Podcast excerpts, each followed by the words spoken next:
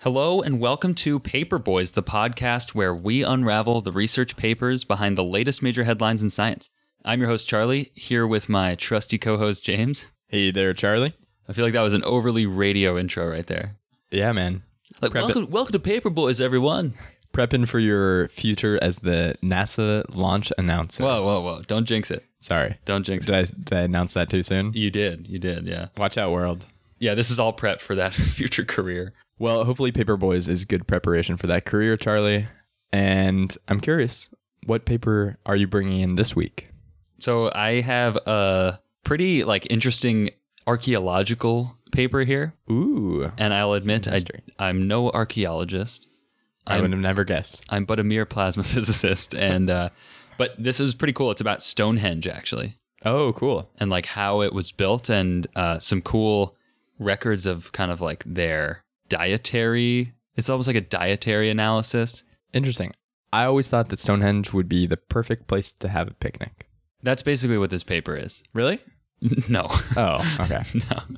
But the look on your face, I was that excited. excitement level was worth the lie. if you're gonna have a picnic somewhere, it's like you know you probably want a grassy field, Mm-hmm. uh, maybe Couple somewhere shady cool, rocks. a couple shady rocks, hmm and then like some connection to thirty thousand years of human history. Yeah, Oh, that's true.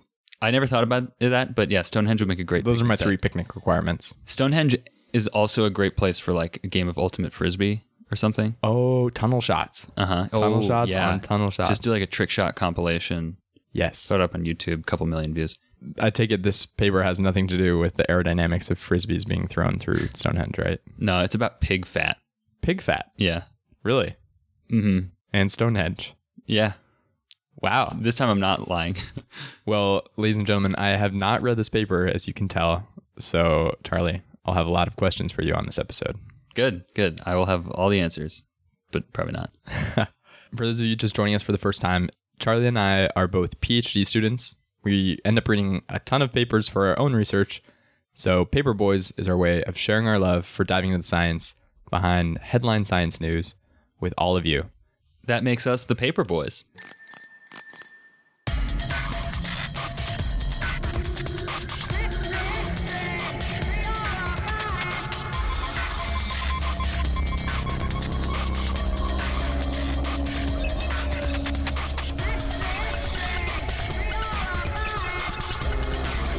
Well, thanks everyone for tuning in. Before we get started, I just want to say thank you. Thank you again for listening. Um, if you're not already, please do follow us on social media. Our handle is at PaperboysPod. You can find us on Instagram, find some cool weekly photos and updates, um, as well as Twitter. Pretty active on Twitter too, tweeting cool science news as well as new content. So if you enjoy this, uh, we'd really appreciate it if you tell a friend, hit us up with any pa- paper recommendations or questions. We'd love interacting with fans, so definitely reach out. Tell scientists.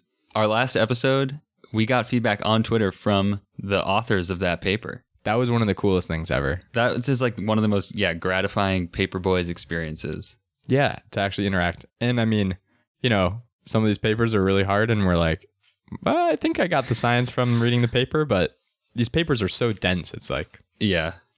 It's it's, also like nerve wracking being a scientist and knowing how harsh people can take it when you like misrepresent their work yeah, and how like you know you when people talk about your work and they don't understand it at all you you kind of like sit there in the lab and roll your eyes with your lab mates at like oh these these friggin' jokes over here.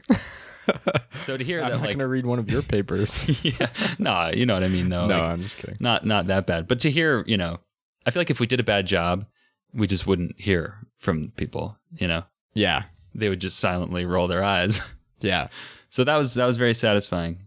If we do do a bad job, though, uh, tell us. Please tell us. definitely tell us. Silence is the worst. I'll throw in a quick plug here for our Patreon, patreon.com slash paperboyspod. Uh, that's another place we've been getting a lot of really cool interaction from our patrons there. And uh, it's actually really been growing. So go check it out. People are liking the bonus episode, single episode so far, but there's another one coming out next week. So if you hop on the train now, then uh, you can take advantage of that. And it's only pie dollars for just getting the bonus episodes. There's lots more benefits if you go up to the higher levels, but three dollars and fourteen cents is it's all we ask. Oh yes, We also are coming up with some cool Paperboys merch. So check it out. You get a free sticker as a Patreon subscriber for That the is $5 true. amount. That is So true. They're very high quality stickers too. They actually are. We have them on our water bottles. Yes. So. Well, with that, Charlie, let's dive into some pig fat at Stonehenge. Let's. Yes, actually, I've brought h- into the studio for you here today a jar of pig fat. This is a full sensory experience. Please dunk your hand, James. There's no. I want you actual to. pig I want you to tell the audience: Is there anything in this jar of pig fat here? Well, Charlie, there's a lot of pig fat. yes, and there's no trickery. No. Uh, so we're doing some pig fat, uh, Stonehenge stuff. Sure, Yeah. as a magician. Well, if I don't, uh, that'll be my backup if I'm not the rocket launch announcer. You got to have a backup plan. Yeah. There's Yeah. one person in the world who does that. You know, I'm really looking for a steady career as a magician if this other thing doesn't work out. So yeah, I, I found these uh, some news articles I came across, and I was like, I got to do this for an episode. So, Science Magazine headline was, "Ancient people may have used pig fat to build Stonehenge." Interesting. Science Alert says pig fat may have played surprising role in the creation of Stone- Stonehenge. Study suggests. I'm surprised. And then this one was my personal favorite. Stonehenge mystery finally solved. Do you want to know why that was my favorite? Why is that? Because I clicked on that link and it crashed my computer. Dude, you have a virus right now.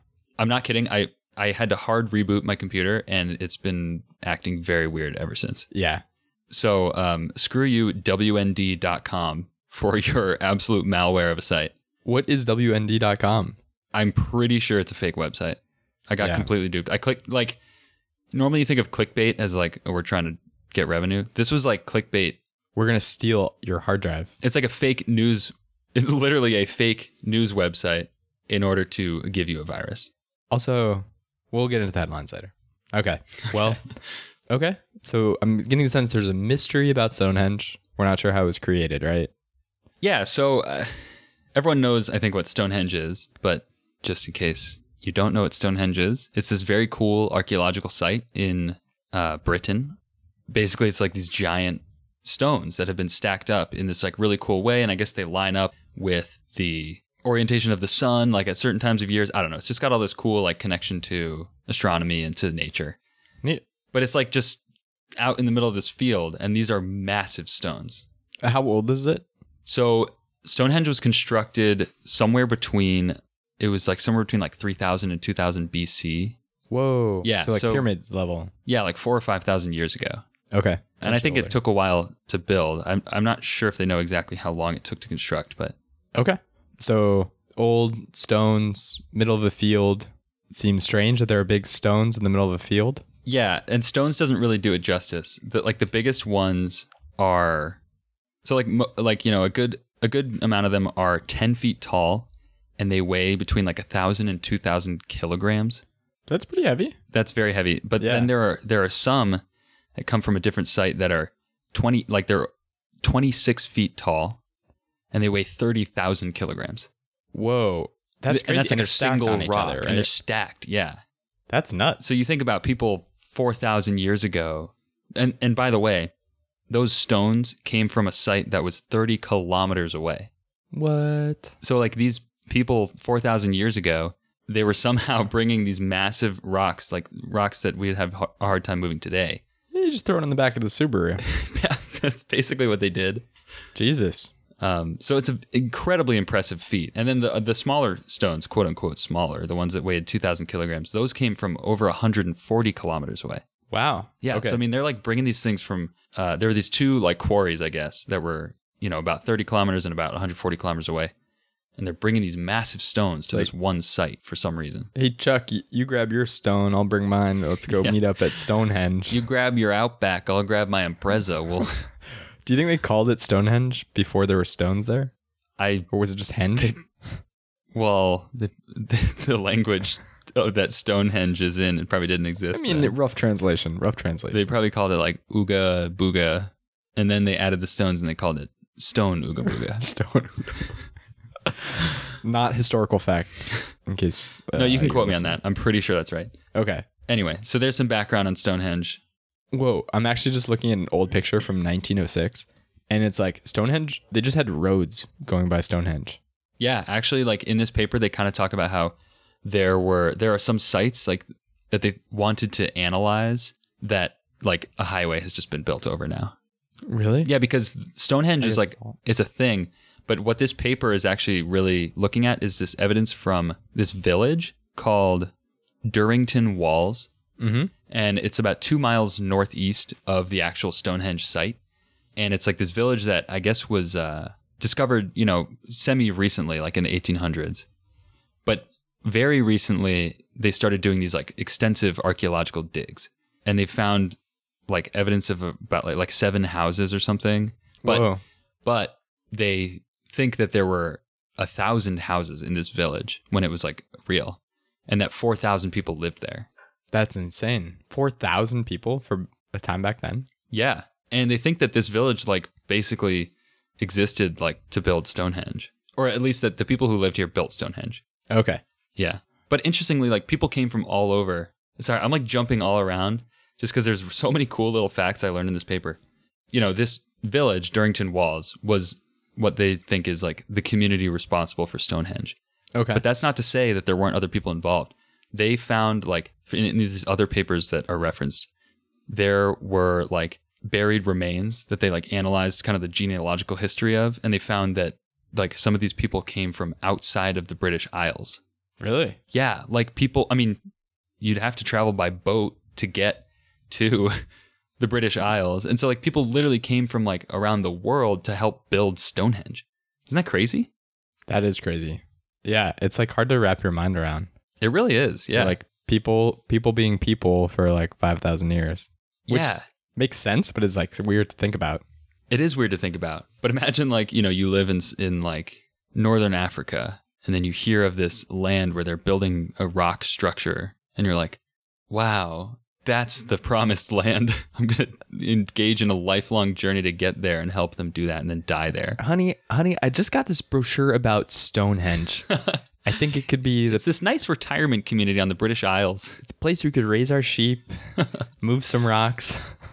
Yeah, although really they'd be raising pigs, Which brings us into which the brings paper. us to the to the paper. Yeah. yeah, you did not mention sheep. Okay.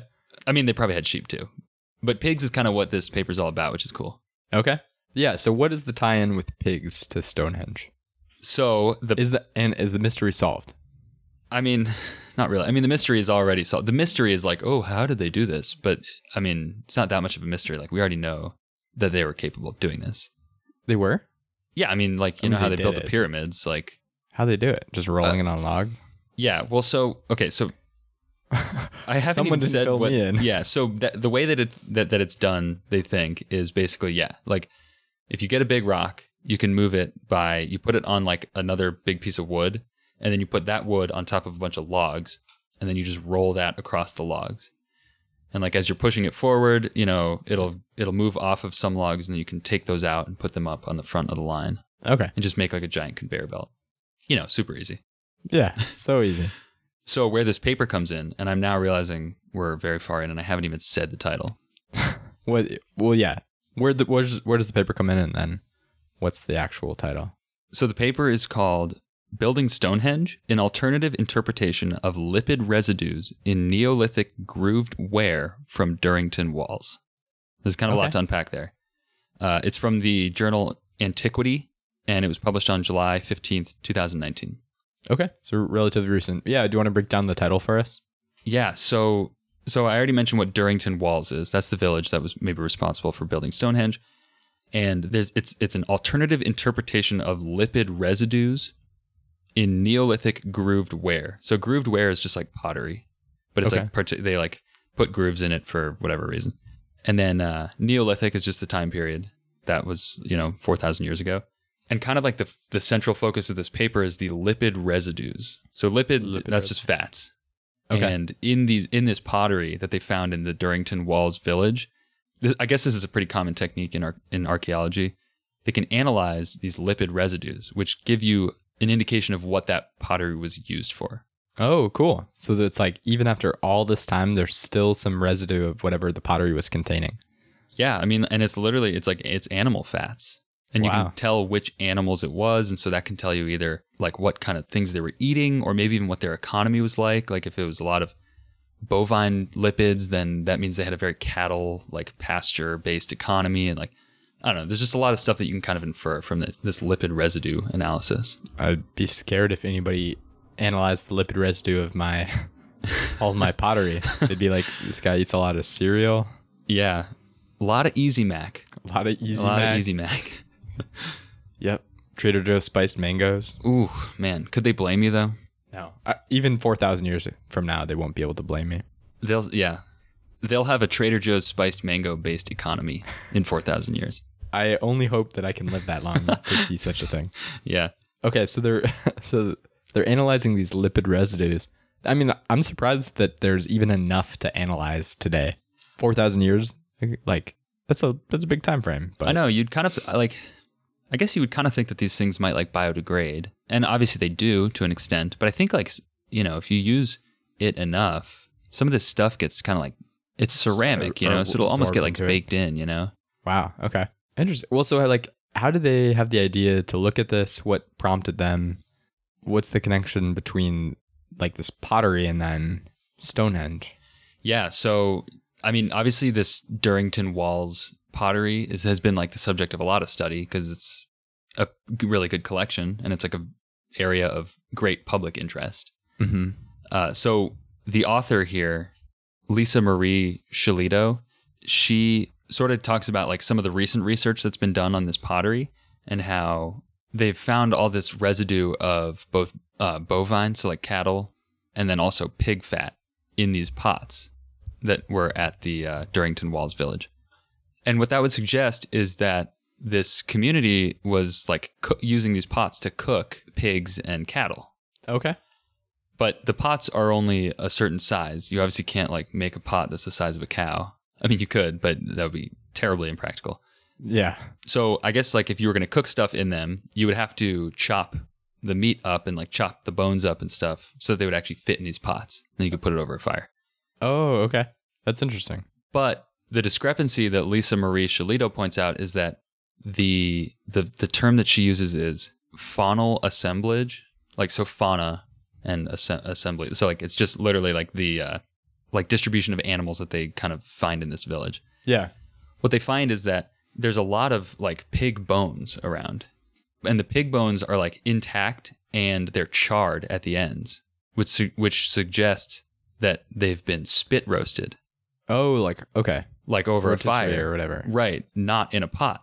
So why is there so much pig fat in the pot? Exactly. That's that's kind of the discrepancy that she points out is like what's what's going on here? What what could these pots have been used for if they weren't cooking the pigs in them? I'm gonna feel the guess. It's not because they were worried about burning a hole in their trash can with leftover bacon fat. No, and it wasn't they're not worried about clogging their drains by pouring that bacon fat down. I mean, it's important to bring up. it fat. is, it is. Clogs a lot of drains. Well, Yeah. okay. So they're spit roasting the pigs that they eat. Why is there fat in this pottery? So she suggests, and there's kind of evidence in other societies for this too, that like these pots could maybe have just been used to collect and process fat Fat's That's a- fe- really valuable back then, isn't it? I mean, it is now, but Yeah, exactly. So I mean, you can use it for like uh, making candles, or what she really talks about in this paper is tallow. what's tallow? Never heard of that before. So tallow is like uh, something that you get when you process the fat, and you can use it for making like soap and candles, like I said, and like you know as like a fuel for for lamps or something like that. Mhm. So uh, her suggestion is that they were collecting this tallow and using it as grease, as like a lubricant. For the stones? Yeah, to move Ah. them. So so this is like actually really cool. She she mentions a team of engineers and stonemasons that like this was like recent, like a couple years ago. Uh huh. They went to this like park in London and they basically just got a bunch of volunteers to like try and move giant stones, like the size of Stonehenge stones. Really?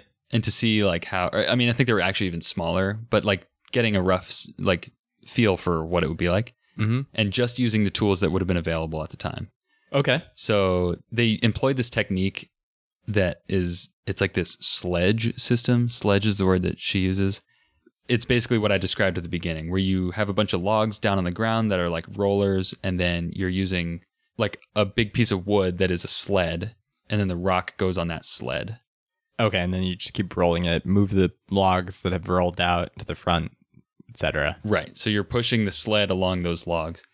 In this sledge system, like they, the thing that they tested in this park in London, um, I guess like by far their most successful technique was they produced a grease that was very similar to tallow that would come from pig fat, Mhm.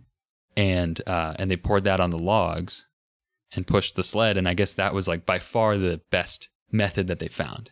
Really? So that actually helped. Yeah, it made a big difference.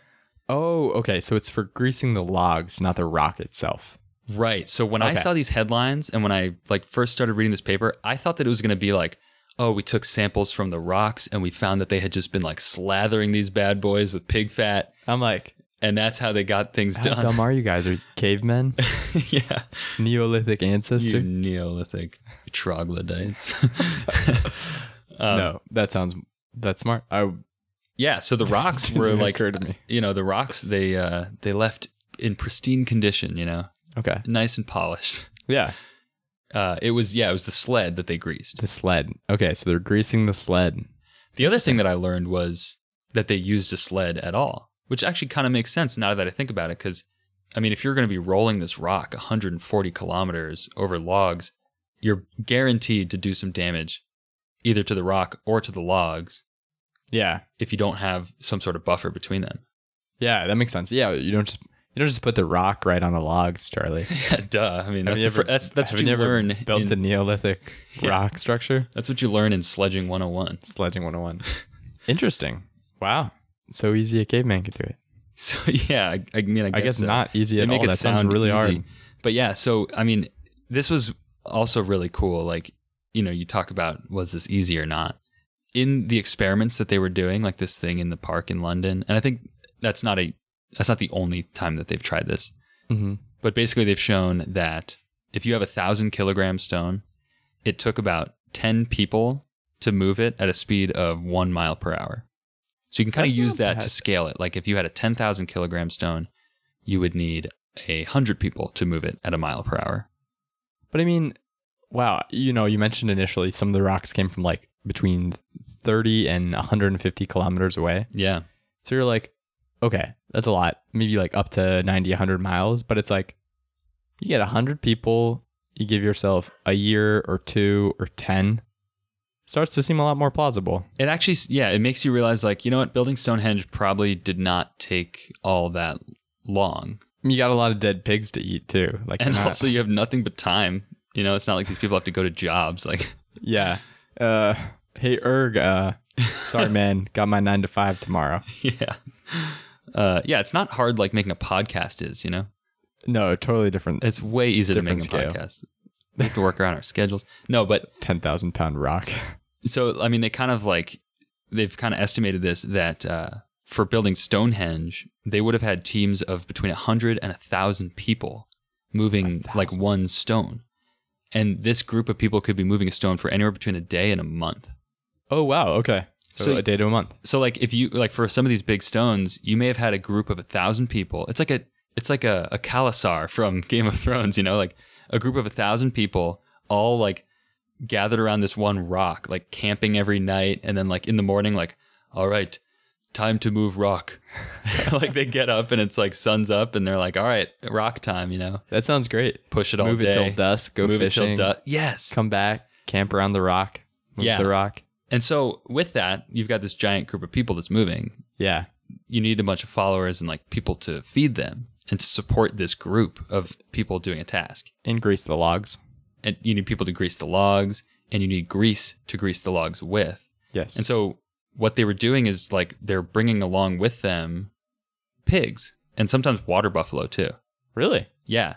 Huh. And so for a group of this size, over the course of a month, they could go through over 100 pigs and 10 buffalo. Wow. Yeah. I mean, they would just eat pigs like to fuel them along their way. And so th- can they like find this through the remains that are around, like animal remains, or just it's sort of like So- based on the size of the population and I think that, if I understand correctly, I think that that was just something that they estimated, and I mean, it's something that you know has to have happened. They couldn't they couldn't push these rocks forever without eating, right?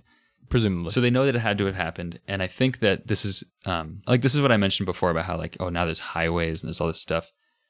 I think that one of the laments of a lot of archaeologists is that they're they don't have great access to some of these like pathways between like the quarry and Stonehenge or like Oh. between Stonehenge and the village yeah, and uh, stuff like that, where I think they could maybe learn a lot of information. But that's what the author says at the end of the paper. You know, she proposes this hypothesis and then she kind of almost just leaves it at that because, you know, it's really hard to like gather very compelling evidence for that. It's more like, here's a theory. Mhm. And then she says, one thing that can be looked at to confirm this would be if we found pig bones along those routes. Oh, cool. Yeah. Okay. Yeah. So that's a great question. Nice. I like that. I mean, it's like, you know, pitch the hypothesis, good future work. Yes, exactly. So on the same note of like, you know, all these people, you know, moving this stone and like everyone's got a job. I, I just don't know why it's like such a funny image to me. Like this giant group of people like their their whole purpose is like moving a rock. It is, yeah. I mean, it's like, how many people are in your department? Yeah, like a 100. And you're like, it feels like a victory when you get like two people to collaborate and then be Yeah. like, all right, guys, come together. We're not going to collaborate on this next paper or like, you know, this next plasma experiment. Got this great idea. We're going to move a rock. And then someone's like, how big is the rock? And be like, 10,000 pounds. Be like, well, how far do we have to move it? And be like, a 100 miles. And they're like, "No." They're all like, yeah. no, I bet that someone, I bet like one person had to work really hard to convince like the immediate village around elder. him. Yeah. And then it just became this like viral thing. Also, if you study archaeology, I'm so sorry for how it works. No, they probably make these Simplifying same, this. these same, you know, fun little We'd be like, erg. Like, hey, erg, how's it? booga booga henge. No, but uh, but you're right. And what's funny is like you know I'm sitting here laughing at the image of it, but what they did moving this rock had a greater impact on the world than any work that you or I will ever do. Their yeah, their work is way more famous than anything I'll ever put out. Way more famous and like you know Not even in like a self defeating way. It's like it's just the fact. Right. It's like they they did something. I I think it's you know not to now dive back into space stuff like we always do, but I think it's probably what motivates us to do space research. It's like like uh, I was watching that Voyager documentary. Such a good documentary. Oh my god! Everyone needs to go look this up. It's on Netflix. yeah. It's about Voyager, the satellite that is now both satellites that are now outside the solar system kind of like the modern Stonehenge. it is ki- that's that's kind of what i'm thinking is like it's something that you worked on that is like a as permanent a fixture as you can make it you know that that will be out in space forever and we will always know that it's out there you know Yeah, and honestly, it's like if you look back on human history and you think about like the incredible human achievements, like walking on the moon is big, mm-hmm. flight, things like that. But like, it like two thousand years, do you think someone's gonna look back and like there'll be statues of like you know Mark Zuckerberg and Facebook all around? no they won't No know who the offense. wright brothers are either I mean, it's a huge achievement still, obviously, but like but like we don't know who invented the boat no, we just know that the boat is important you know Yeah. True. I mean, even the rocket, people like some people know, right but like the farthest man-made object ever. yeah i don't know do you think people will still be talking about that i think Voyager, i think what's the first what's- planets of the, s- the first pictures of the solar system. Yeah, that's Yeah. like huge. I think I think it will. Yeah, that'll be something that maybe hopefully stands the test of time. At, at the very least, people will know Neil Armstrong's name Neil Armstrong. in in a thousand years. but even if you don't know the name, like, can you imagine like having contributed to Voyager? The sense of satisfaction you'd have every day of your life. Yeah. Well, and so that's what I'm saying about this Stonehenge thing. Yeah. Is that like I mean, we say like, oh, they built it for ceremonial purposes and yada yada, but they also like, I mean, they understand rocks. Like they know that that's going to last way past their own lifetimes. And you have to imagine that got staying It's- power? right. It's the same thing driving them that's driving us. Like I want to do something that will last beyond my life. Like give you it gives you a, a sense of immortality. Yeah. And they did it, and they freaking Higher, achieved like it. a bigger sense of purpose. Yeah. Yeah. Anyway, that's cool. the I, re- I'm with you. the reason I went on that whole side tangent was, um, you know, you think about this horde of people that's sort of following along. They all have a job. The author of this paper references there's like a painting from this village in the Middle East called El Bersha. That's like another one of these sort of Neolithic era like settlements. Mhm. And there's a painting showing them moving this giant um, like statue or something? When's the painting from? That's a good question because she didn't specifically cite the exact painting, so I couldn't Oh. find it. Okay. But I, I'm go- I'm just assuming it's from the same time period because it's in a section where she's talking about how there's precedence for people of this time being able to do similar feats. Okay. But she says in this painting, there is a person at the front of the sledge pouring a liquid out of a jar onto the logs. Really? Yeah. Wow. And so she's like, that was probably grease. Or if not, it was water, but still for the same purpose of like as a lubricant. Wait, so is this like a Neolithic painting or like a Renaissance painting of people imagining like, oh, this is what it was probably like? No, this is like a painting from a contemporary painting. Like a, you know, something you'd find like on an ancient Egyptian like jar, you know, that shows like Oh, Neolithic contemporary. Yeah, yeah, yeah, yeah. No, Okay, no, no, okay. not like Yeah, like no uh, Andy Hen- Warhol. Henry Matisse painted uh, El Bersha jar pouring. Okay. Cool. Wow. That's I had no idea about that. Also, I think I just said Henry Matisse, and he's definitely a French guy. Huh. Henri. All right. Hey, I'm a scientist, not an artist. What do you want from me? No one's no one's gonna confuse you with an artist. Oh, thanks, James. Well, that's really cool. I obviously wasn't up to date on the mysteries of Stonehenge. I mean, I had some idea. I'd heard like the ideas for like moving big blocks for the pyramids and stuff, but it's cool to actually see this like it's pretty like well known and like they have an idea of time frame and the number of people. Like it's really interesting. Were there any other little gems in the paper or things that you came across in your research breaking this down? I mean, that's most of it, but like, sort of in the end of the paper, she dropped a couple little little gems that I enjoyed. Ooh. Um, oh, one one of these I kind of forgot to mention this like during the main body of this, but she kind of presents like a, a little bit of further evidence for this is that when they find these pieces of ceramic in domestic sites, so just like around town, Mhm. uh, the quantity of pig fat is actually pretty low. Like it's only about three percent of the lipids they find. Mhm. But the ones that they've found in like ceremonial sites, the pig fat quantity is like forty percent. Whoa. Okay. And so these ceremonial sites is where a lot of this like construction and moving of large objects is going on. And so that's just kind of like another little piece of like, hey, there's a correlation here. You know, there's a lot more pig fat when they're doing this ceremonial activity than there is when they're just at home. So it's they're- it's probably not just food that's contributing to the prevalence of pig fat here. okay. You know, A lot of pigs are going down.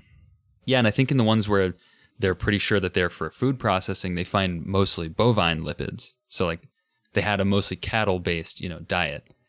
And the pigs were like kind of Oh, okay. around for this secondary purpose. Okay. But so that's kind of how she wraps this paper up is saying like, hey, this is just a hypothesis. I think it's a pretty compelling one.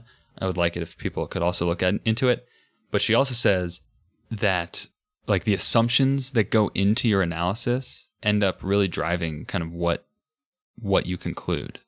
She kind of she's not like taking a shot at archaeology, but she's kind of like she referenced her own paper that is about like how to kind of distance yourself from like your personal bias.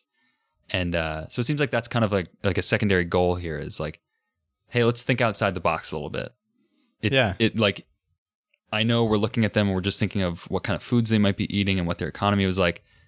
Therefore, we're going to be drawn to saying if there's pig fat, it was probably just a source of food. Um, but she says, I'll just quote her. This is actually the last two lines of the paper. She says, despite being considered a very processual branch of archaeological science, the interpretation of lipid residues is very much influenced by the assumptions of the analyst. This highlights the necessity of multi proxy approaches to archaeological questions and the importance of reflecting on our assumptions during the interpretation of scientific data. And that was the end of the paper. Boom.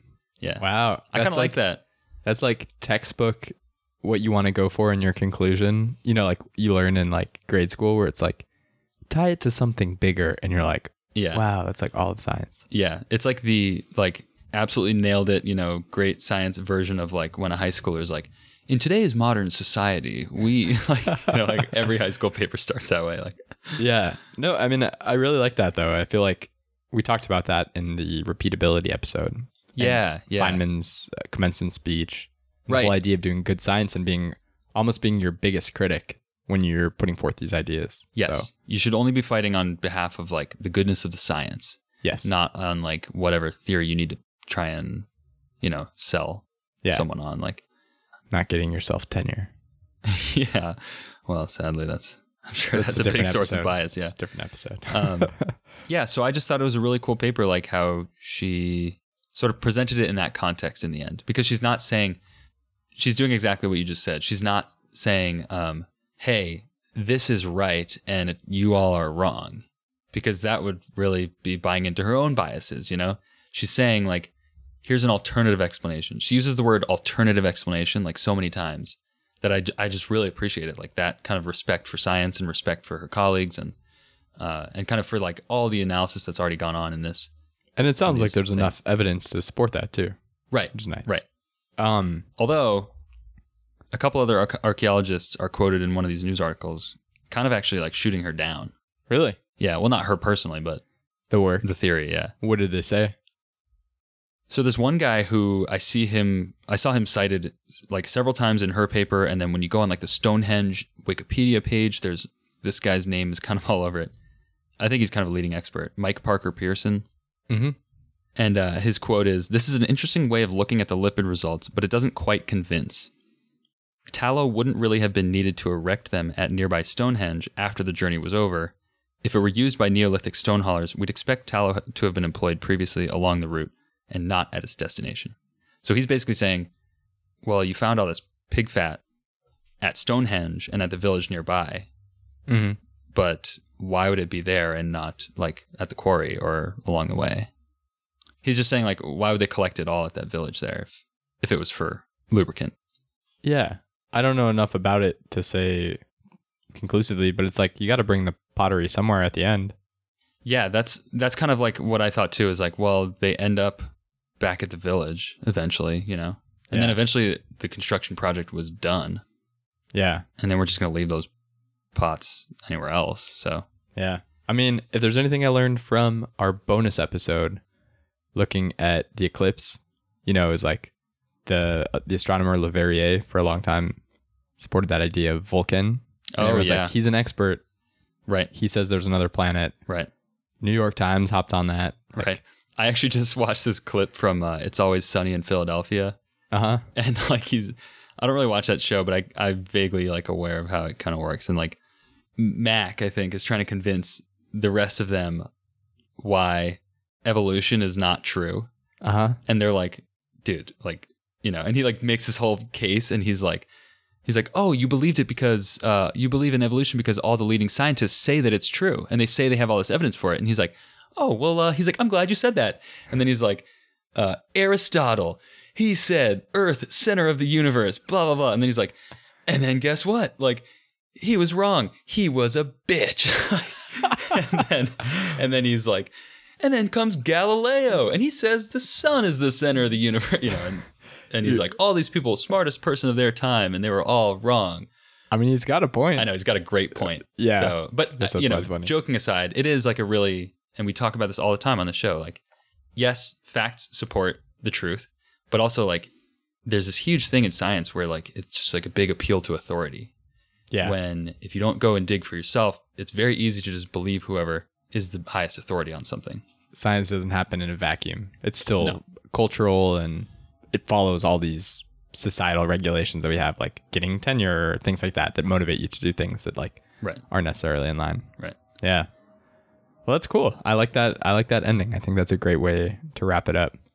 And I'm excited to know more about Stonehenge. Yeah, I mean, I feel like I've always known Stonehenge like the tourist site. Mhm.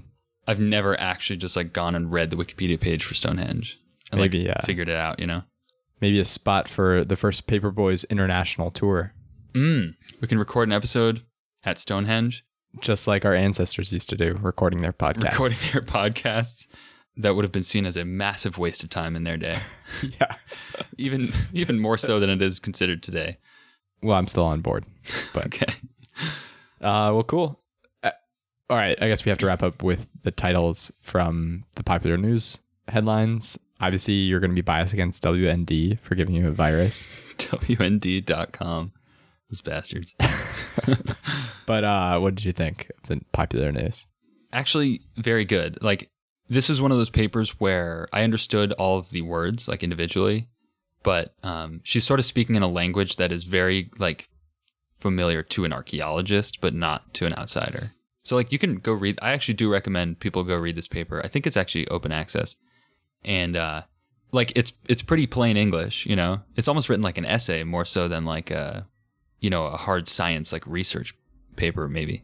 Nice. So it's a really good read, but I had trouble sort of drawing the right conclusion until then going to back to the news articles and being like, "Oh, okay, that's what they meant when they first said that."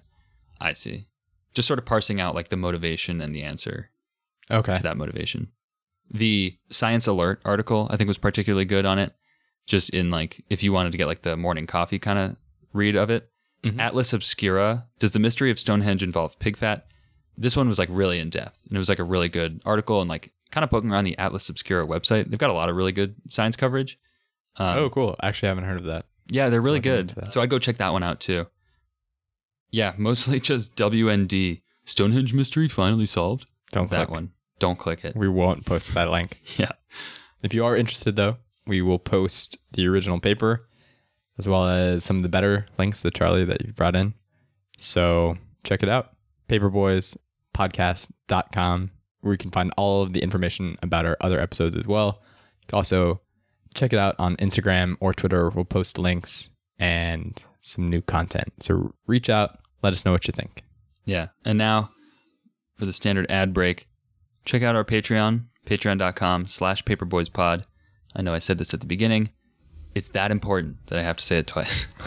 um, no, seriously though, our the the people who are contributing, first of all, we love you. Thank you very much. Thank you so much. second of all, it's been awesome to interact with them, and um, and I just feel like you kind of get a level of engagement with the show through the Patreon that is hard to get just from the regular episodes. So check it out. We've got a really cool bonus episode coming next week. It's going to be tied into the Apollo 50th anniversary, sort of.